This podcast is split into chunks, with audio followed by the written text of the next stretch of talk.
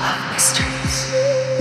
Do you love adventure? Do you see beyond the world? Do you see the beyond yourself?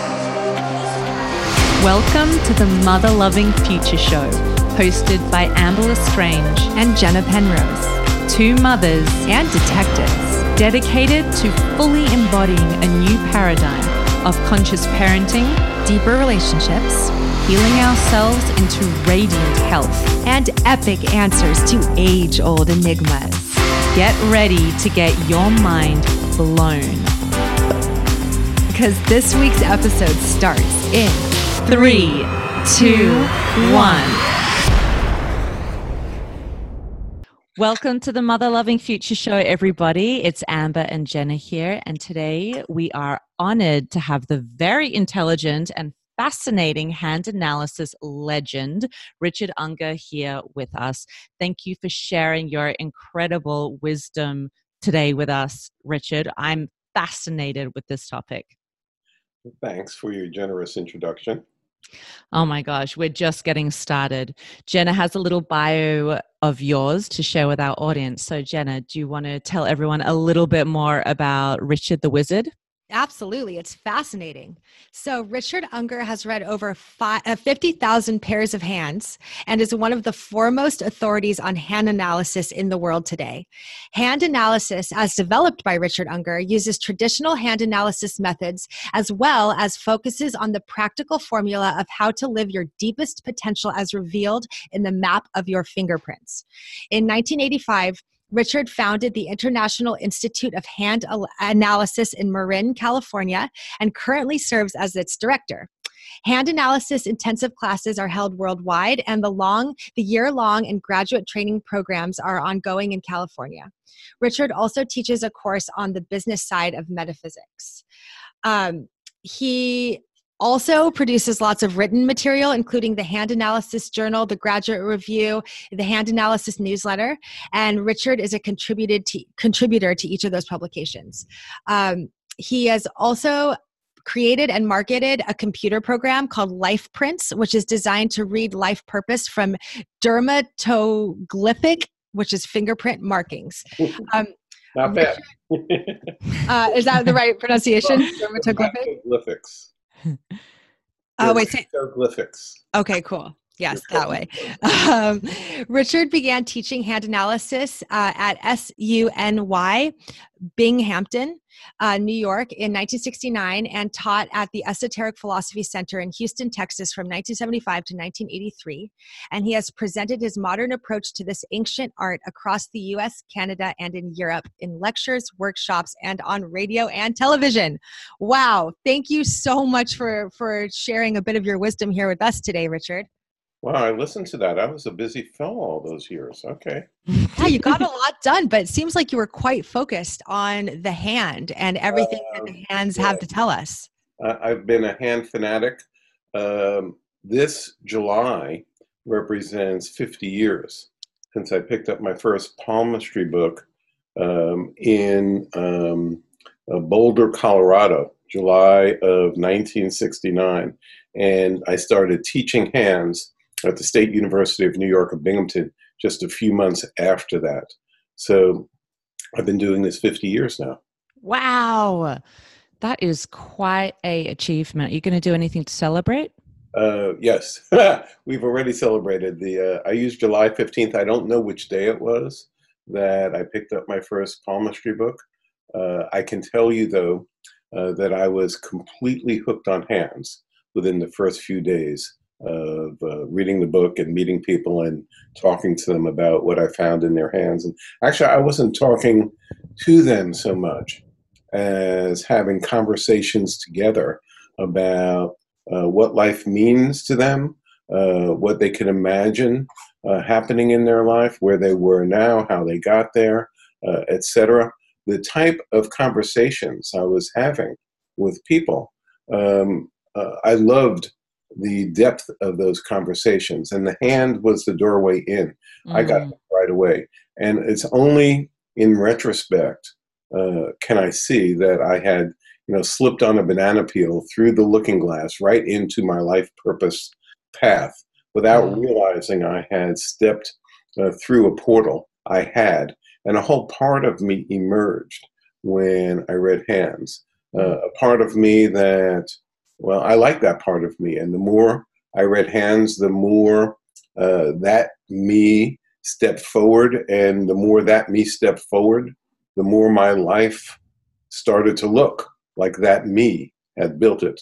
Anyway, so I've been uh, celebrating with some uh, friends and family the, the month of July. Uh, uh, we've gone out to eat, and we've uh, celebrated fifty years in the world of Hands. Wow, fantastic. And I, I just have to ask, the deeper you got into reading palms, did it become clearer that that was your destiny? Obviously, right? Like, was that a fascinating journey to discover you're meant to be reading palms? No, in retrospect, in retrospect. Got it. No, I was a, I was a college student. I was busy cutting classes every day, Hands instead. And little did I realize I was preparing for a future career. No, if I knew that, who knows what decisions I would have made. No, so I had a, a couple of palmistry books by then. Uh, I got back to New York State after that uh, fantastic uh, trip across North America was completed.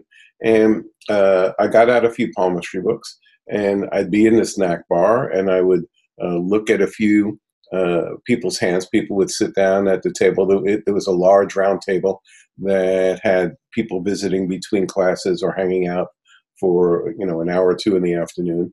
Um, and somebody would sit down, and I'd have my palmistry books there. We would look at their hands. Um, uh, we would try to compare the diagrams in the books to what we found in our hands, and we'd look at each other's thumbs at the table. Uh, we'd laugh about the differences. Uh, I'd wind up going to somebody's dorm room for three hours, and then everybody, you know, in that area of the dorm would come in, and I'd look at hands and talk to them. Um, I was doing this for fun. Uh, again, the type of conversations I was having um, were life-altering. Mm. I didn't know much, but I could tell. And uh, it didn't take long for me to realize that the hands were extremely accurate and that they were telling a story uh, about the owner. I couldn't interpret most of the story. It's like going to a, uh, a foreign country where they speak a language you're unfamiliar with, but at least some of the words are familiar, you know, taxi, hotel, et cetera. Um, uh, they're, they're obviously speaking to each other. There's billboards in this foreign language, and there's somebody smiling with some yogurt or something. So you can tell that those words have meaning. Uh, I could make out a percent or two of what the hands were saying, but that didn't matter. I was having fun. The people I was reading for, they were having fun. And inch by inch, I started to decode a little bit more, a little bit more of what was happening, a little bit like uh, working a jigsaw puzzle. You know, you start at the corners and you make a little progress, and then you think you're getting somewhere and you realize you're not. Uh, back three squares, move forward again. Um, and so inch by inch, uh, I made uh, inroads uh, into this world. And at some point, um, it, it's only looking backwards that it was a clear path. Uh, at the time, it was very zigzaggy. At some point, I had crossed a certain threshold, and there was no turning back for me. But I didn't realize it at the time. That the clearest demarcation point for me came ten years later, when uh, I had a family of five uh, to support, and I quit my day job where I was making a good living. I quit my day job to do this full time. That was nineteen seventy-nine, you know, ten years after I started on the palmistry trail, and that's a demarcation point. But looking backwards, I had crossed uh, that Rubicon years before. I just didn't know it uh, mm. back then. You know, I thought it was a sidelight. It was interesting. It was delightful. It's where I uh, where I was most alive. But you know, I had a family to support. This this is palmistry. Blah blah blah blah blah. But uh, you know, I'm looking backwards uh, in two thousand nineteen right now. Wow. Well, clearly it was the right call to make. Mm-hmm. It's, it's incredible. It's almost as if, like, if you had known that this was your path, it, it probably couldn't have happened, because how crazy would have your friends and family thought you were if you were going to be a palm a palm reader? Do you know what I mean? Especially at that time. Although I can say I would have been friends with you back then. That sounds really cool. What you mean, and I've had this discussion many times. That's right. If I knew this was where I was going, I'm sure I would have missed it to the left or to the right. Wow. The zigzag accidental work better. By the way, uh, that's not just me. Uh, a large number of people who do climb into their life purpose in wondrous ways, uh, who find their life of deepest meaning, uh, do so seemingly by accident. I say seemingly because when you step back far enough, the little pieces of the mosaic up close, they don't make sense, but from far away, the picture is clear. So the zigzag path is often the straightest line to a person's life purpose. Oh, I love that. It's so brilliant. I love your story, Richard, your romantic st- story with palmistry. It's such a beautiful um, snippet of hope for everyone, that they're where they're meant to be, and that to just trust in that process. And definitely, it's really important to have that um, stepping back and looking at where you've come from and where you're going, and that to trust in the, the current path that you're walking as well. Well, um, let me, let me, let me point something out, Amber. Please. Um, the... Um, Uh, your life purpose, you know, your path of greatest meaning and soul fulfillment is with you all the time. It's not an arrangement outside of you. It's not like you finally get it together and then you live your life of meaning. No, it emanates from the inside out. And if I were following a person uh, twenty-four hours a day, if I was sitting on their shoulder, Um, that would be inconvenient for both of us. But, you know, in, in this little mental imagery, if I was sitting on their shoulder and I had a little bell that I rang every time their life purpose was waving at them all over the place, I'd be hitting that bell multiple times every day. Once a person awakens to their life purpose possibility, it, it's holy cow, it's been here all along. It's been following me everywhere. I can't, what? You know, I was walking right past it. I was looking for my life purpose, and it was yelling at me, screaming at me, uh, playing the cymbals and waving its arms at me. But I was looking over here uh, uh, as if all that other stuff uh, was a distraction. And, and there it is. So uh, what I do in a reading more than anything else is I awaken my readee to the possibility of uh, uh, answering uh, the door uh, as it's knocking, to to take notice of that which from the outside would be obvious, but from the inside is anything but obvious uh, to the person involved. And uh, those who have been living their life of meaning for a long time have similar stories to my own, or at least usually, where their life purpose tapped them on the shoulder and it found them. Their destiny found them. The destiny that they thought they might be searching for didn't turn out to be their destiny. Uh, their destiny found them. Let me also point out that there are people who knew from the age of five that they were going to perform in front of large audiences, and that's what they've done. There are people like that as well, but they are a distinct minority. Beyonce yes. being one of them, I'm sure. Mm-hmm. Tom Jones, who's uh, from a, a singer from a different era than than your than your eras, uh, Jenna and Amber. Um, he he wrote in his autobiography that at the age of five, he knew what he wanted to do with his life. He wanted to sing in front of a gazillion people, and he spent his whole life doing exactly that. There are people who know it from the get-go, which is absolutely amazing. How do they know it? And Robert Goddard. Uh, do you know who I'm talking about, Goddard? You might not know unless you're a, a, a science fanatic. I, I love uh, reading about, uh, uh, most of the books I read are science books now. Uh, that's that's interesting for me to discover about me. But nonetheless, he's the father of modern rocketry. His work in the nineteen twenties and thirties laid the foundation uh, for for you know for all of the uh, Apollo missions, et cetera. So.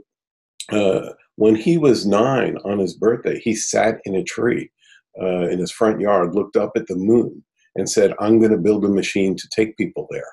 Wow. And um, every year, uh, as an adult, every year on his birthday, he went back to that tree and sat in it to remind himself of the vision that, that gave uh, structure and meaning to the rest of his life. He died before uh, the moon landing of sixty-nine. But nonetheless, uh, he, he lived long enough to see that his work uh, was the basis for future spacecraft. Um, and so how did he know that at the age of nine? He did somehow. But most people do not. Most people do not have a tree that they sit in on their birthday in their front yard and remind themselves of the vision they had when they were nine years old. And uh, for those people, it's it's fortunate that their life purpose is printed on their fingerprints, and somebody could somebody who knows that language can interpret it and translate and read it for them. Uh, that's literally mind-shattering. Uh, uh, that's incredible that that is true, but but somehow that is. Wow, and you are the guy to do that. Thank goodness for Richard. Oh my God. Do you, well, do you personally think that there's any type of formula to knowing, like the guy that sat in the tree and he just knew, do you think there was any other element in his life that helped him just know? Do you think maybe past lives play a role? Do you think nature nurture? Do you think the parents are there helping him figure out what he's drawn to? Do you think there's any other element which helps people earlier on realize what their life purpose is? Soul missions, soul contracts. All of the above. Uh, there's also um, accident. Uh, random is also uh, part of the universe. Uh, but by the same token, Um, I think the, the key uh, element in all of that, regardless of how the person gets there, uh, the door is knocking, the doorbell rings, but the, uh, the nine-year-old who climbed that tree, um, um, he had to answer the doorbell. He had to believe what was going on in his, his heart, his mind, and all his parts, however you want to Uh, phrase that. He had to believe in that. He had to answer the call. And uh, very often when I talk to people about their life purpose, they tell me they thought that years ago. They thought of that when they were a kid, but they dismissed it. You know, they had a family of five to support, uh, blah, blah, blah. Life intruded. And uh, life has a way of doing that. And uh, life is not to be ignored. If you have a family of five to support, um, should you uh, just ignore uh, these responsibilities that you hold dear? Certainly not. There are practicalities to consider. But in the long run, uh, you also have a life purpose. You have an exalted destiny possibility. Your soul has arrived here with a, I'll, I'll use the word goal, but goal is not an accurate word in soul psychology. But mission? Uh, you arrived here with some soul goals and agenda from the soul level. And uh, that's that ultimately takes precedence over the day-to-day affairs of life. Mm. And usually that will be the thing that lights you up. Kind of like Richard was saying, like his soul destiny, even before he knew that was going to be his purpose, like that was the thing that he had fun, had passion for, that lit him up, that made him happy, you know? So usually might be those things in our lives, which, which do have that spark for us. Well, let, let me raise a warning flag, though, Jenna. Um, when people, I do workshops, uh, uh, you know, half day, whole day, weekends, et cetera, and I ask people what they think their life purpose is. And one of the things that they share uh, is, well, your life purpose needs to be your passion, your passion, your purpose, your purpose, your passion. They both start with P. They, you know, they must uh, uh, be linked up. Uh, that's not necessarily the case. Not necessarily the case. So for uh, what I answer them, my, my glib answer is, my passion is basketball, and that has nothing to do with my purpose. So there are plenty of people for whom their life purpose is counterintuitive and not what they would be passionate for at all. So I've been using certain examples in, the, in my public speaking for decades now. Um, Candy Lightner, Uh, the founder of Mothers Against Drunk Driving. Uh, do, you, do you know the woman I am referring to? Uh, she's and not as forward in people's minds as she was when I started using her uh, as an example. Um, she had a teenage daughter who was killed by a drunk driver. Mm-hmm. um, uh, within a couple of years, she was advocating for changes to the laws about drunk driver. It was treated in that era. It was treated as just boys being boys. So what if you kill a few children or something? It's only, you know, you know, you, you can't punish these guys for having a few drinks. And what? My, my daughter is dead and you're excusing the guy who's been arrested over and over for drunk driving, but you shouldn't do anything about it? My word. So uh, she was pivotal. She's probably the central figure in changing the laws in the United States and the world about drunk driving and taking it serious. She found her meaning. She spent decades being a woman with a message, a public spokesperson. She did not seek that out. I'm sure if you ask her, assuming she's still alive, I'm sure if you asked her, she would give up all those decades of meaningful activity to have her daughter back. But that is not the way life work, went. She was not a public-oriented figure. She was not a dynamic, uh, look at me type at all. She was dragged kicking and screaming to her exalted destiny. And there are a whole series of life purposes. Um, leadership-oriented life purposes uh, are like that, as an example. eighty percent or so of those who are in leadership-oriented life purposes do almost everything to avoid leadership. They don't want to be a leader. They don't like leaders. They're all corrupt. They're not doing the right things. I hate them all. Well, yeah, that's an, another good reason that you should be in charge, not them. So um, they, they don't want it. They don't look for it. And yet their destiny finds them. And then bit by bit, they grow into their destiny. As a matter of fact, there was a, a, a more recent example.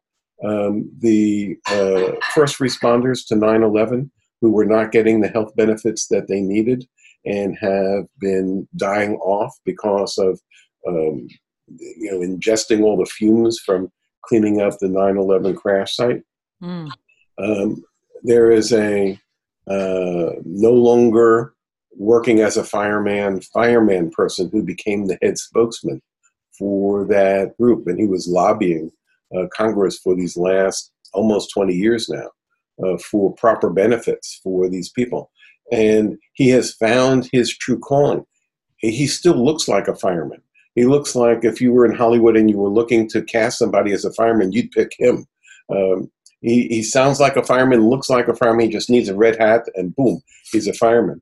And yet he found his deepest meaning in life being a spokesperson for a cause, something he never would have thought of or looked towards. So there are some people for whom, my point, I took a long way around, but my point is that life purpose is not always uh, what a person would seek out. It's not necessarily where they think their passion would lie.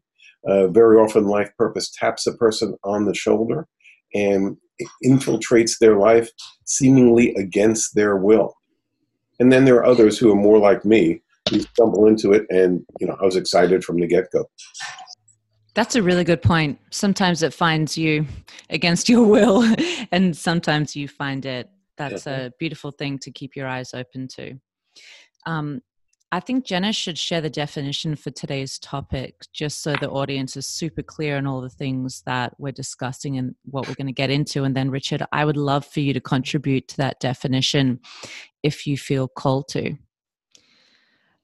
Okay, so this is my definition, although Richard, you are far better qualified to define this topic, but I will give you my definition of your life purpose in the palm of your hands.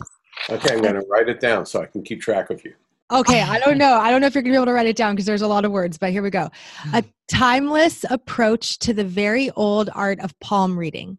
A skilled reader like Richard can use the major and minor lines in the palm, the mounds in the palm, the shape of the hand, the fingers and the fingerprints to interpret and understand the underlying energies at play in the person being read. Through a careful and intuitive process, direction towards one's life purpose and life lessons can be revealed, along with many other personality traits and tendencies. Oh, that's nice. Uh, do you need a job? You know, I could use a, uh, a P R person.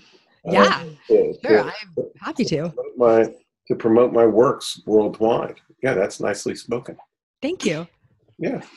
And Richard, you had something so beautiful on your website that I really wanted to add to that definition. The dynamics of fingerprint formation clearly points to a deeper connection to something larger than our conscious self. Whether this larger reality is the D N A legacy of our ancestors or some other plane of multidimensional existence, the fingerprints are our personal map to these otherwise uncharted waters. I thought that that was so poetic and beautifully put, so I just had to add that. Oh, yeah, that's nice. So how does our fingerprints connect us to the greater picture, as is it sort well, of let said me in that quote? Up with the map analogy first, and then I'll answer uh, that question, which I, I love to talk about. So uh, I'm flashing right now. I'm remembering a visit um, that I made to the Maritime Museum in Barcelona, and uh, what a lovely uh, city that is. And um, uh, there's a museum there that has Um, uh, uh, well, famous boats from history, et cetera. And there was maps in there from the uh, fourteen fifties, fourteen sixties, maps of the world uh, before Columbus's voyage. And uh, the maps of the world were starting, startlingly accurate, considering the Western Europeans had no idea of the existence of North and South America, or, or you know, Australia and stuff like that. They were ridiculously accurate and ridiculously inaccurate. They missed big things because they were guessing, and they got most of it right, uh, interestingly enough. And uh, so those maps still exist, and there they are on display. The fingerprint map is a map of our soul psychology, I think, because this is a territory that hasn't been mapped. It's been explored. But one of the reasons it's not taken seriously, if you look in a psychological uh, uh, textbook, they don't take soul, psycho- soul psychology. There is no such thing as soul psychology. The soul's need for expressing its purpose, the connection to past lives possibly. Pep, pep, pep, pep, pep. You must live in California or something. We don't take you seriously. Well, this, this is a territory that has had no map. And without a map, um, it's hard to... Uh, uh, to understand the structure of the territory, the rules that govern the territory, how to learn from it. There's no map. Well, yes, there is a map, and the map is on our fingerprints. And so this is an early map. It is startlingly accurate, but I'm one of the first, well, I might be the first to suggest that I don't understand the map in its entirety. There's all sorts of details in the fingerprints I look at, and I go, hmm, I wonder what that is. Later researchers, please hurry up and figure out what that stuff is revealed, that is revealed in the fingerprints. Uh, I want to know what you can figure out too, because I figured out the basic territory here. And I figured out the fingerprint map. I didn't so much figure it out. Uh, I downloaded uh, the information. It was in my mind in an instant while I was sitting in the medical libraries in Houston, Texas, gobbling up the trove of hand and fingerprint information that the doctors have accumulated since the beginning of the twentieth century. So the Western world uh, awoke to the existence of fingerprints uh, about one hundred twenty-five years ago. Scotland Yard started using fingerprints in nineteen oh three. Uh, the Eastern world knew about fingerprints for centuries, but the Western world did not.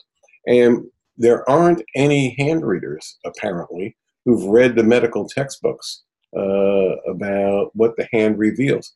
Nobody has taken the trouble to go to the medical libraries and read all that stuff. Uh, for one, they talk in a different language, the doctors do. The mound of Jupiter, they can't say Jupiter and Saturn. They can't say heartline. They have they have different uh, language that they use, which took me a day to translate their language into the one I was using. But there was more information on hands, fingerprint development, et cetera, in the medical libraries than in all the palmistry books that I had read to date. So mm-hmm. There's a half a dozen people on the planet, I'm one of them, who've read all four hundred plus palmistry books that have been written uh, that, that are still extant. But none of those people have read all the medical literature, and none of the doctors who have done the medical research on hands have bothered to read a palmistry book. So it turns out I'm the first person to have both systems of knowledge, uh, you know, to have read it. Anybody else doing the same reading would have come to the same conclusions I did, I think. Uh, what I learned uh, was that the fingerprints form a topographic map of the developing fetal hand. So you're about this big. What's going to be your hand is about that big. And if you can't see how big that is, that's tiny. It's very cute. It's and, tiny. And the the hand uh, at that point, what is the proto hand, looks like eleven ping pong balls squeezed tight together. Eventually, they'll differentiate into a thumb, fingers, and the sections of the palm.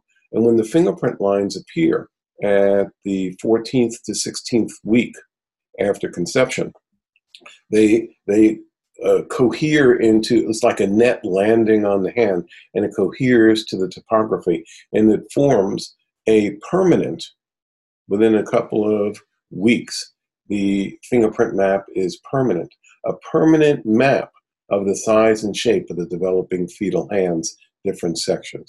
Are you following me here? Yes, fascinating. Today, I get to see the size and shape of what eventually became your thumb from five months before you were born, what eventually became your Jupiter finger from five months before you were born. So I liken that to looking at the side of a cereal box and seeing each of the ingredients, how much and which type went into the original mix. So this is half of what I uh, learned in the medical uh, textbooks now. So the comparative size and shape of different parts of the hand, every hand reader knows that a part of the hand that is big in proportion to your hand means you have a lot of that element in you. If you have a tall index finger, you're very index finger oriented. Its palmistry name is Jupiter. The Greek equivalent is Zeus. People with a long Zeus finger are very Zeus-like. They like to tell other people what to do because they are Zeus. They sit in the big chair. You don't, so shut up. They are Zeus types. Whether they own their Zeusness or not, how they use their Zeusness, more like Oprah Winfrey or more like uh, a current uh, uh, president uh, person. Yeah, yeah. I was trying to get more subtle. Yeah, how, how they use that Zeus-itude is a separate factor, but how much went in and which type of Zeusness. They come in different styles. Uh, I could see that by looking at your fingerprints. But that's not what changed my life. That was fascinating. Wow, I realized I was onto something big here in the medical libraries. Now, now that I knew how to read medicalese, I could read what the... By the way, there were over six thousand articles in medical and genetic journals, many of them A M A journals, about fingerprints and what they reveal, about personality, behavior, different uh, disease possibilities, et cetera. six thousand articles in English and thousands of others in languages that haven't been translated yet. Wow. Arabic, German, uh, schizophrenia and fingerprints, or autism and fingerprints, et cetera, et cetera. I'm sitting wow. on a treasure trove. I'm like a kid in a candy store. Holy cow. Didn't anybody know this stuff was here? No. Nobody in palmistry world knew that that stuff was sitting there, apparently. Nonetheless. It's a different kind of mind that would read a medical journal, I feel like, and that would be drawn to palmistry. It sort of shows that your mind was able to sort of cope with both of those languages of understanding. Yeah, a foot in each canoe. Yeah. uh, Helpful. You... So here's the part that blew me away. So uh, this is uh, Cummins, Doctor Cummins from the nineteen twenties. He's considered the father of dermatoglyphics, dermatoskin, glyphics, carvings. He gave it that name. So he's the big name original researcher guy. And he goes on to say that the same patterns that make up fingerprints, each fingerprint has between fifty and one hundred lines, and the patterns of that line correspond to patterns in nature that we are familiar with. At the beach, when the water recedes, there's ripples in the sand. The ripples in the sand are not just parallel straight lines. Those ripples will have wiggles to them. They'll split, they'll fork, they'll form little bubble formations as the line continues. Sand dune ridges look the same. Sand dunes are never smooth. They have little rippled surfaces. And those rippled surfaces match the characteristics of fingerprint lines. There's seven easily classifiable formations of those lines that match fingerprint formations, the same seven things. And there are other things in nature as well. There was a picture in the medical textbook of a chemical suspension. That's a beaker filled with water and some stuff in it, and the stuff is slowly settling to the bottom of the beaker, and electricity is introduced into the beaker. And according to the type of current used, a different pattern will reveal itself at the bottom of the beaker. Cummins points out that you can tell the type of electrical current by the imprint left behind. As I read that sentence, an electrical current went through my body. I was electrified. It was like waking up into a, a full, wide open uh, sitting position out of a Technicolor dream. What? It, uh, I could feel that same that same uh, circuit being activated in me as I speak to you right now. A wave energy imprint leaves behind its signature in a denser medium. Mm. So it's like our body is the denser medium being imprinted by some high-frequency wave energy something or other five months prior to our birth. Oh, my God. I just got chills. Wow. So I think of that as your, well, that's your soul imprinting. Mm-hmm. That's the moment at which your contract for this lifetime gets printed in ink, where your agreements, your contracts are now in ink. You have a life lesson. Uh, you have a life purpose. You have things to learn. Uh, you have something that you came to do. Um, you can either do it or not. I mean, there is free will. Uh, your fingerprints have no knowledge of how well you're doing. When you're thirty years old, if you've been living your life purpose uh, wonderfully, if you've been a miserable uh, wreck your whole life, your fingerprints haven't altered, because everybody knows you can't change your fingerprints. There's an exalted destiny printed there. It's been there from prior to birth. Your life of meaning, your map to your life of meaning is at your fingertips. But will you or will you not follow that path? Well, that's why we watch the movie. It remains to be seen. So one of my students was a Navajo, and she told me that the Navajos have a saying about fingerprints, and I love the poeticness of it. Uh, the Navajos say that the Great Spirit breathes in the breath of life, and the tracks of that breath become your fingerprints. Oh, beautiful. Sort of the same concept in a way as like that soul imprint, just a different way to say it. Yeah, uh, and more succinct and more poetic. Maybe. But, do you, but Richard, do you think that it's just a soul imprint in your fingerprints, or do you think that genetic inheritance has a play, and also what the mother's activities and thoughts and what happens while a baby is in utero can affect that imprint as well? How prescient of you, Amber. So mm-hmm. according to the medical profession, uh, which asks for more money to study fingerprints, almost every Uh, a journal article concludes with, if we only had more money, if you give me uh, more money, I could study this in more detail. Um, nonetheless, uh, they conclude, as best as I can put together from a summary of all the articles, the that which um, influences fingerprint development, uh, one third is genetic. Uh, in other words, if your mother or father has an unusual fingerprint in an unusual location, there's a much greater chance that you'll have it, but nowhere near one hundred percent. So it's one-third genetic, one-third intrauterine environment, which has been studied in incredible detail, Amber and Jenna. Uh, mothers who uh, smoke more than two cigarettes a day but don't drink coffee. Mothers who drink coffee but don't smoke cigarettes. Mothers whose pregnancy, uh, the relationship was going well according to the such-and-such Um, method of calculation. It's, this has been studied in thousands of uh, re- reports, you know, uh, uh, number articles with numbers all over the place and graphs. Um, so one third of fingerprint development is the effect of intrauterine environment, uh, putting together all those scientific studies. And the other one third is the X factor. They don't know what it is. Give us more money, we'll figure it out. Called the soul imprint. They'll never figure it out, even if you give them more money. That's how I filled that in. And but from my perspective, and it's easy for me to say, you know, I'm not writing in the A M A journal.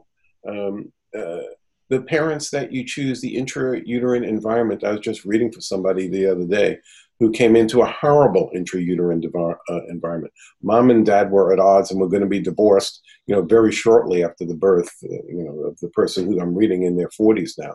And yet, um, why is this soul picking that toxic uterus to enter? Uh, so to me, that's a soul choice as well. It is. It's part of the soul contract. All of those things, all of those factors in a way. Yeah, I, I believe that part. And believing that way helps me uh, to interpret what I'm reading in hands. I didn't start out thinking that way. I just had to adjust my thinking uh, and keep adjusting it until what I was seeing in people's hands made sense. So I read for all types of people. I read for people with all different religions. I spent a lot of time in Utah reading for Mormons. They have a very different uh, philosophic and religious view. And uh, they don't need to think like me to make use of what the fingerprints are saying. Interpret any way you, you wish. Uh, don't believe in any of this past life stuff and soul contracts. That's fine. Think of it as the genetic legacy of your ancestors. I am absolutely fine with that. Don't believe in any of that stuff. Don't even believe in D N A. Fine. Um, it's just a, a message on your fingerprints, a message of identity. Uh, see if you can put into practice what it says and see how life feels if you do. Don't believe anything. Just try it out. Do you feel better? Don't you feel better? So I don't really care uh, what my client thinks is the reality underneath it. And I don't even care the people who've learned how to interpret fingerprints by me. I don't care if they're born-again Christians, Mormons, Buddhists, or whatever. Uh, use the information however you wish to improve people's lives and to help people bring a sense of deep meaning and fulfillment into their lives. And that's what fingerprints do. How did you go about, um, after you downloaded this information that the, the fingerprint could be sort of like a, an imprint of that energy of your soul, how do you go about interpreting the, the peaks and the valleys of the fingerprint, or how did you come to understand the patterns that the fingerprint can show? Well, the medical journals helped, right? I didn't, I didn't come to understand, as it turns out. I knew it in no time at all. I knew it in a nanosecond. Mm-hmm. And that electrical current response went through me as if I remembered mm-hmm. the fingerprint system whole and intact. Mm-hmm. And then sense. I tried it out the way I thought I knew it, and it worked the way I thought I knew it. Interesting. And I, in, in the forty years since that download, um, I haven't changed anything really. I have like adjusted a few things. Uh, I've tweaked a few things here and there, um, ever so slightly. Uh, more than anything, any changes I've made are changes in communication style. I've learned better ways to talk to people about what I found in ways that are less likely to make them defensive listeners and um, uh, to feel Uh, encouraged by the information they're receiving instead of downcast by it. That's been the main uh, shifting that I've done through the decades. But um, again, it's as if I remembered it whole and intact in an instant. This is quite a common story, to be honest. I know, Jenna, that you had a, an experience where you had no idea how to play the piano, and then all of a sudden you didn't you connect with your grandfather's spirit, and then you were just playing the piano, and it was as if you were remembering how to do it. And I know you think that in a, a couple of past lives that that was a skill that you had developed. It's almost like that came back online. Yeah, and, and hearing Richard's story, it's like perhaps the knowledge of how to read the, the fingerprints were imprinted during that soul download, as you say. Totally. And I clearly Richard has had some kind of, in my opinion, some type of past life history with this, because it just comes all just too naturally to him. To well, I, I, I like it that way as well. And I have a variety of personal experiences that confirm that to my own satisfaction. But I, I respect the people who don't think that way and think that's just some some pipe dream explanation from somebody who lives on the uh, that west coast near that ocean over there. The best coast, right? West coast is the best coast. So, and, and I'm fine at this point, at least. I'm fine with that. Up to, um, up to a point, I'm fine with that. Think what you will. I, I don't really care what people think. And as a matter of fact, um, the reality of Uh, life purpose. Uh, you know, uh, uh, uh, a scientist who thinks in a certain way could easily say that life has no meaning whatsoever other than things that you make up for it, um, that we're just a bunch of molecules inside some skin. Uh, it doesn't mean anything. People just invent meanings because that's what people do. They see meanings with it. He can think that, or she can think that as well. Think anything you want. Put what I tell you from your hands and fingerprints to the test. Does your life change in a way that you like it better, listening to what your hand map says? So forget about where it came from or how it means what it does. Maybe we're completely wrong. Maybe the people one hundred years from now will be laughing at how silly those people were in the early twenty-first century. They thought X, they thought Y, they didn't understand Z the way we do. That's fine with me. Just use it, put it to the test, see how it works. The test of utility is the best test. Mm-hmm. And what I love about your approach, Richard, is that in my understanding, the traditional sense of palm reading gave you an insight into one's destiny.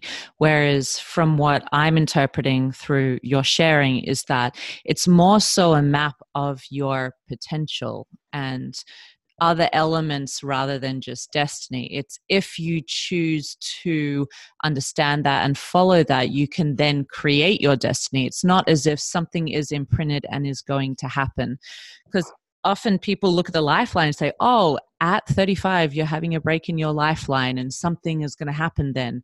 Um, is It, please correct me if I'm wrong, but are you saying that there is potential for that to happen because your whole being is inclined to walk that path, but it's not yet set in stone as your destiny? There's free will. So, so the lines in your hands keep changing, and your hand shape changes as well through time. The fingerprints don't change. There's elements of both. There is written in stone, and there is fluid changing each nanosecond. But it's interesting that you bring up the uh, lifeline, because if people have heard anything about palmistry at all, they've heard about the lifeline, you know, cross my palm with silver, meet a tall dark stranger, how long am I going to live, et cetera, like that. And um, I don't know any hand readers that read the markings in the lifeline as indicative of how long a person is going to live. The lifeline is an important line in the hand, but in my understanding, it does not tell about longevity. So breaks in the lifeline, I also don't interpret them as historic events, either in the past, present, or future. There are other palmists who use systems like that, and I've attempted to deploy those systems, uh, and I haven't found that to be accurate at all. Um, uh, a broken lifeline person has a break in their root chakra. I like to interpret the lifeline uh, to oversimplify as the condition of a person's root chakra, their sense of grounded in my bodiness, uh, the ability to withstand the bumps, the ups and downs of life. And when a lifeline has a break in it, it represents a discontinuity in the person's connectedness, uh, their sense of rootedness in their life. So, um, Uh, let's say that your parents died when you were young and you got uprooted and your sense of safety on the planet uh, was hazarded uh, during that period of time. And now you're a stronger person than ever before. That which you went through helped you to be more grounded. Okay, great. So you have a break in your lifeline. And does that mean that you're stronger for that discontinuity? Does it mean that you're triggerable over a slight sound, like a soldier coming back with P T S D who now hears a sound and is all ready to grab a gun? I do not know from the you know from the existence of a marker on your lifeline. But what I can do is I can write things on my imaginary whiteboard in my palmistry strategy room. I know what the possibilities are. I've seen thousands of other people with similar lifelines at this point. I've heard their stories. I know the continuum of possibility here. And by looking at the context of the rest of your hand, by looking at the larger soul agenda for this lifetime, and by talking to you and learning more about your current circumstances, the two of us together can collaborate and understand what the hand map is saying. Not just for now, because the hand map is accurate now, but ten years from now, you'll still have your hand map. twenty years from now, you'll still have your hand map. And you can use that map to help you navigate whatever is going on then. Mm, beautiful. Sorry, Richard, I'm just hearing chopping or something banging yeah, in the background. There's chopping taking place. Downstairs, over there, there's chopping. Got it, I can hear it. But you can't smell it. I can smell what is being cooked. Rooms away, but there's no door uh, in, in our house. The house is all doorless. So. Got it, got it. Okay. So the chopping is just going to be there. Um, um, wow. Beautiful. And I do know that you have used the palm reading as a way to discover people's lost history in their lives. Have you got any stories for us where you have discovered something really frightening or fascinating or profound in regards no, I, to I, reading I wouldn't hands? Take it exactly that way. Um, yes and no. Um, it's not like I see events in your hand. Uh, and sometimes I can, but mostly I don't. Uh, but we can piece together what must have been the case. And in retrospect, as you take a look at your current life and you understand it through a different window, a different prism, a different point of view than before, uh, and looking backwards, uh, the, the person can retrieve things that they looked right past from before. But a, a better a better understanding of that, of that of, of hidden dynamics w- would be to understand uh, how your family history affects you in ways that are absolutely invisible to the normal uh, observation. So, for instance, when um, when I'm working in Europe, I, I, I did twenty-nine years uh, visiting Zurich for a couple of months a year and reading hands there. And one of the things I did there was Uh, I read hands at a couple of different pediatric clinics where there were children who had a variety of symptomology ranging from the physical to the behavioral, um, uh, psychological, et cetera. And uh, I got called in when nobody could figure out what was happening uh, with child, with this child over here. And the people who worked at the clinics were really good at what they did. And if they couldn't figure out what was going on, it wasn't for lack of uh, capabilities of figuring things out. Uh, and uh, the parents were motivated. Uh, the staff was motivated.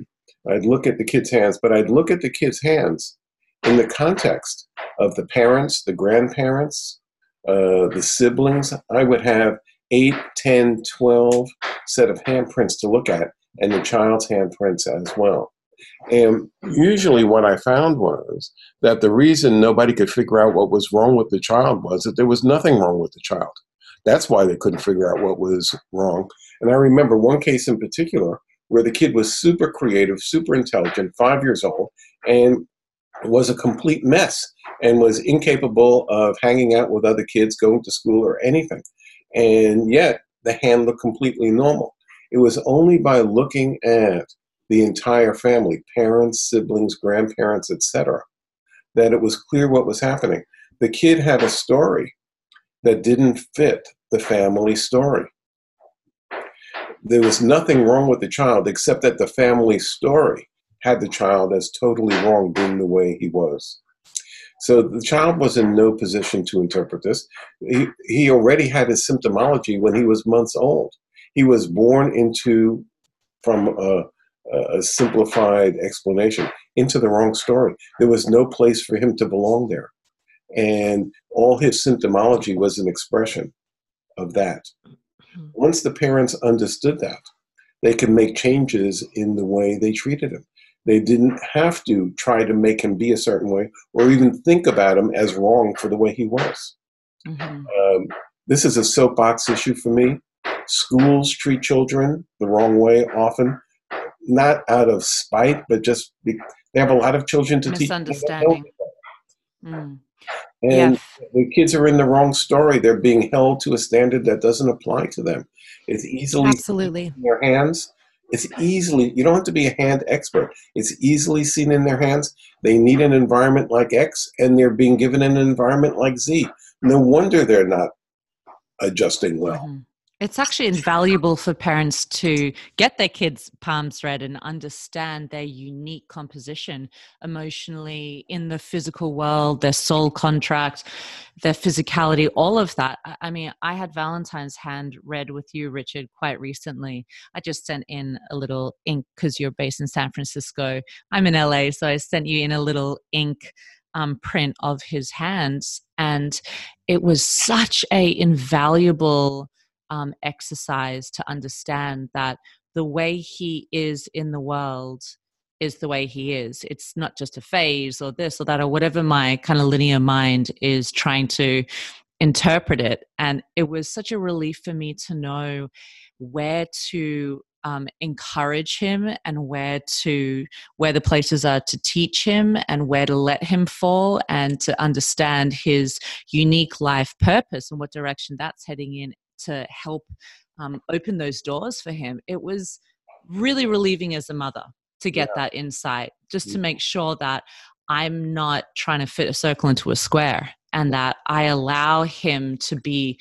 I mean, one of the things you said was that it is written in his hand, in the map of his hand, that he has this deep yearning to just express himself as who he truly is. And I know that that's a human trait, but for him, you said it was incredibly deeply ingrained and all over his hand. And wow. for me to know that, even though I'm not the type of mother that would try mold him into someone I want him to be, it really, um, it really just showed me that my instinct and how I'm helping him develop was in service to his life purpose and mm-hmm. to his soul. So I don't remember, uh, I don't remember uh, his reading uh, specifically. Uh, I don't remember. I don't remember what I told you about your hands either. I read too many people's hands for me to keep track of them. But I, I can tell you that the, and you said this yourself, um, the uh, the pitfalls in life uh, are sometimes exactly on purpose for a person, and you don't want to save them from these pitfalls, because you would be actually hampering the unfoldment of their life purpose. Let's say that a person had one of the pioneer paths written in. So I'm sorry, Richard, that the banging's getting really loud. It's hard. Can you stop the chopping for a while? Or, or she can just go a little bit more gentle, but she can keep chopping. I don't want to stop her, but she can just go gent- gentle. She'll do something else. We're, we're going to okay. be off, uh, okay. off for soon anyway. Thank so, you. um, Um, so I was saying, let's say a child has a pioneer purpose, and in the pioneer purpose, the owner's path takes them right into direct opposition. They're going to be taking a path in life, if things go well, that is opposite of what people think in general. They'll be doing something different. They're pioneers. They will receive negative feedback from people. For a person to be prepared for this during childhood, that person needs to be receiving negative feedback from people and being decimated by it, overcoming it, having the fullest range of uh, feedback experiences, positive feedback that either lures them away from what they want or helps them be who they really are, negative feedback that lures them away or makes them fight to be themselves. They need the fullest range of feedback variety coming their way, from standing ovations to uh, thrown tomatoes from the audience. So the parent does the child no favor if they shield them from this. They, the, from the soul's perspective, all of this is worthwhile. Can the person develop a positive relationship with themselves in the face of all different types of feedback? A parent can help a child with that. You can encourage Uh, and applaud uh, a positive inner dialogue in your child, and, and offer some perspective, because you've been on the planet longer. You've also received applause and tomatoes in your life, and you can help your child process that. But to try to shield them from the essential experiences that they need for their life purpose to emerge in its fullest form, uh, parents in their eagerness to help often interfere with the child's best destiny. Mm, I love that. And you refer to this as the life lesson, opposed to the life purpose, correct? Yeah. We have, we have stuff that we need to learn. From my perspective, we have wounds uh, karmic wounds that we carry into this lifetime. We're not uh, necessarily aware of the source of those wounds. It doesn't necessarily make sense, but we have trigger points. Uh, they were already there before we were born. They're not caused by the events in your early childhood or the, you know, Johnny who pulled your pigtails in kindergarten or something. Uh, those are certainly there, and the psychiatrists will find them and help you deal with them, and that's all relevant. But if I could see the same thing in your fingerprints six years before Johnny pulled your pigtails, then Johnny's pigtail pulling was not the causative factor. It was more a symptom of something underlying that was there to begin with, and uncaused, if you will, in the normal use of that type of language, uncaused. People have trigger points that don't seem to have um, a logical causation. Uh, but from the fingerprint perspective, they make complete sense. And whether that's past life sifting through in some way or whatever it is, it doesn't matter what it is. We react as if we have past lives like that. Mm. And treating it as if it's true yields positive outcomes. Wow, I absolutely love that concept that your life lessons, which may be interpreted as something you have to avoid, are actually perfect and designed and orchestrated to get you further onto your life um, purpose. It's your and life purpose learning program. That's it. It's brilliant. It's such a fantastic lens to to look at life through. Otherwise, we're just trying to avoid discomfort, pain, breakdowns all the well, time, but we're really missing out on the good stuff. Well, you of course you avoid discomfort. And as a mother, do you want to like uh, engender discomfort for your child? Well, I mean, to a degree, but I really believe that that is where the growth is, and that's pushing you towards your life purpose and in- inevitably a richer experience of life. So I think that it's a dance between exactly. what is danger and what is appropriate to protect them from, and what is designed to to grow them in such beautiful and profound ways. And yeah, it is a dance, and the way I would say it is it's a dance between your soul psychology self and your personal psychology self. And of course, your personal psychology, you don't want to sit on the stove.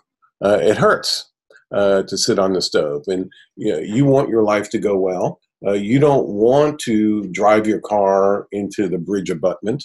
Um, you know, you have things to do. You have a, a child to take care of, et cetera, et cetera. Uh, it's important to have your personal identity and to pay attention to things inside the ego envelope of our personal identity. But at the same time, it's important to recognize our soul identity as well.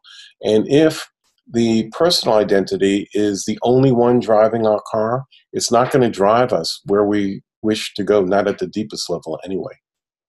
Oh, so profound. I absolutely love that.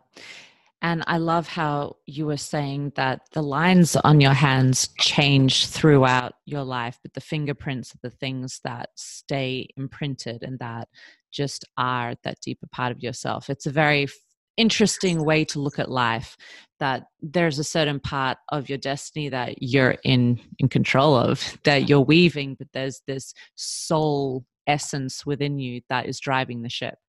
Right, and that goes back to where we were earlier, Jenna. We're talking about passion, because what if I had a passion for basketball, and then I had a passion for hang gliding, and then I had a passion for watercolors, who knows what else uh, at different points. That's changeable. In our soul's wisdom, we've printed out a life purpose that is not alterable. How we live that purpose is alterable. I'm in a inspire the masses life purpose. Uh, that's in, uh, a, a simplification of what my fingerprints say, inspire the masses. So um, inspire the masses uh, pushes me, uh, lures me into teaching hand analysis. Later, it lures me into writing about hand analysis and talking in public about hand analysis. So the expression of that life purpose can change, but the life purpose is there and has been there all along. And it was there in operation before I knew it was in operation. So I was having a dinner with some uh, high school buddies the other day. These are people I've seen once in the last sixty years or something uh, at somebody's uh, birthday party years ago. And we're sitting around telling stories, talking about people we used to know and events that happened, you know, uh, high school reunion type of stuff. And uh, uh, I said something, and Bruce said, oh, yeah, uh, you said something like that years ago, and I wrote it down. It's a placard on my desk. I've used it as a reminder, an inspirational reminder my whole life. I said, what? What are you talking about? And then some other guy at the table said, yeah, you said this back then, and that's been an inspirational guidepost for me my whole life. I said, what are you talking about? I was interested in girls, football, and basketball. Uh, I wasn't interested in any of this stuff back then. Uh, apparently, uh, unbeknownst to me, I was already operating as an inspirational communicator. And when people uh, go mining their history uh, with their eyes open, their life purpose was operational back in kindergarten, whether they realized it or not. Videotape replays would reveal that they were already doing their life purpose. They might not have noticed it. Yes, because it doesn't have to be in the form of a career, an established job that you go to, you get dressed up and go to every day. It can be in a exactly. way of being Thank with you. people, with yourself. That is such a great um, perspective to have. When people are seeking their life purpose, they often think about the job they're meant to be doing and how they're going to get paid and what they're going to spend most of their time doing. But it really is a way of being, which can be manifested into a a job, hopefully. Which also means that since life purpose is not a job or a set of circumstances, it's, it's an internal state that emerges and expresses its way uh, appropriate to the circumstance it finds itself in. What that means is your life purpose is available today, right now. Mm-hmm. You don't have to wait for your youngest to uh, leave the home and find their way in life. You don't have to wait uh, to get this degree or get that. Your life purpose is available right now today. And w- let's say that you're retired. Uh, does that mean that you put away your life purpose? Hell no. Uh, time to get busy. Uh, do do your life purpose as a se- senior citizen would, not as a teenager would, not as a kindergartner would, but as a senior citizen would. Your life purpose is always available to you. It's not circumstantial. Life purpose is not circumstantial. Absolutely love that. That hands have taught me.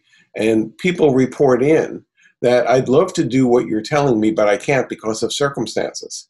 And they give me a good rendition of why their circumstances preclude living their life purpose. But I'm listening from a different vantage point, and I'm reporting to them that your life purpose is not circumstantial. This is shocking news to the recipient of that information, very often at least, and it puts them on the spot, because as long as life purpose was something that they were going to do someday, phew, they're off the hook. They don't have to hold it. They don't have to be responsible for it. Any um, life scale discomfort and lack of meaning, well, that's going to be fixed someday later. I don't have to deal with it today. Oh, yes, you do. And that puts a person on the spot. That's the good news and the bad news all wrapped up in one. I love it. Go to Richard for a reality check, people. Absolutely brilliant. Thank you so much, Richard. I could just talk for hours and hours, but we're reaching the end of our session now, unfortunately. I would love for you to tell our audience a little bit about what you have founded, the Institute of Hand Analysis, and what you offer there.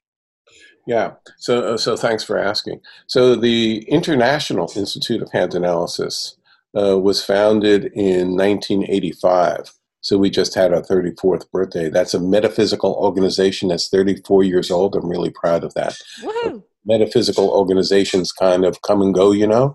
Uh, so we've been around for a while. So uh, we train people uh, to read hands. Uh, and um, uh, we, we have classes now in multiple countries. We have a dozen people teaching the system that, that, that I developed. Uh, that I've been talking to you about.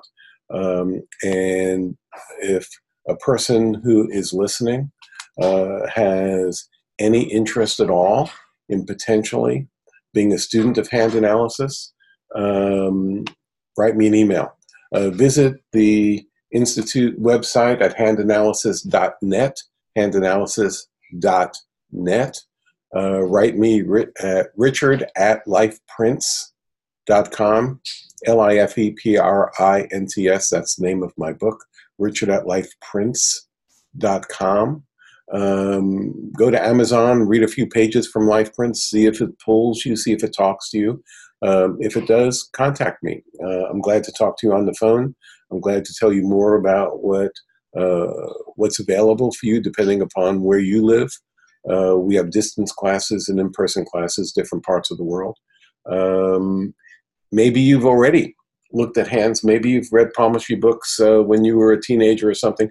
Maybe your grandmother, I hear stories like this, maybe your grandmother read hands and uh, you thought it was interesting, but that was years ago. You put it away because you had uh, things to do. If hands call to you in any way, um, give me a call. Brilliant. And we will add all of those links to the show notes. Thank you, Richard. And at the end of every single episode, we offer our audience an invitation just to see if they want to explore the subject a little bit more in their own life, put it to practice. So I invite our audience to really have a moment with your intuitive thoughts around your life purpose and around your life lesson, and understand them both as this um, beautiful symphony that are both positive and leading you towards your, your soul destiny in a way. And book a session with Richard. Trust me, you will not regret it. My whole family has had these readings done, and it has been truly profound and the most incredible technology and insight into what I, some things I already knew and some things I didn't know, but helped me shift my lens to just live a more open, trusting, and powerful life. So book in, trust me, it'll be incredible.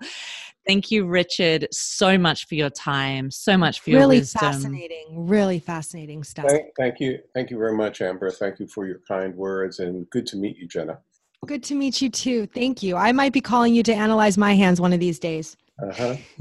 And also for all the parents out there who want an extra level of guidance around how to navigate their little ones through life. This is just speaking from someone who's done it myself.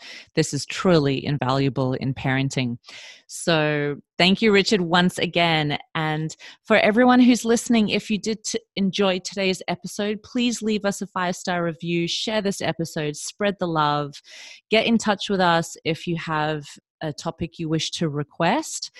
And we really hope you enjoyed today's interview as much as we did. And we look forward to feeling you with us next week. So have a great week. Bye for now. Thank you. Thanks, Richard.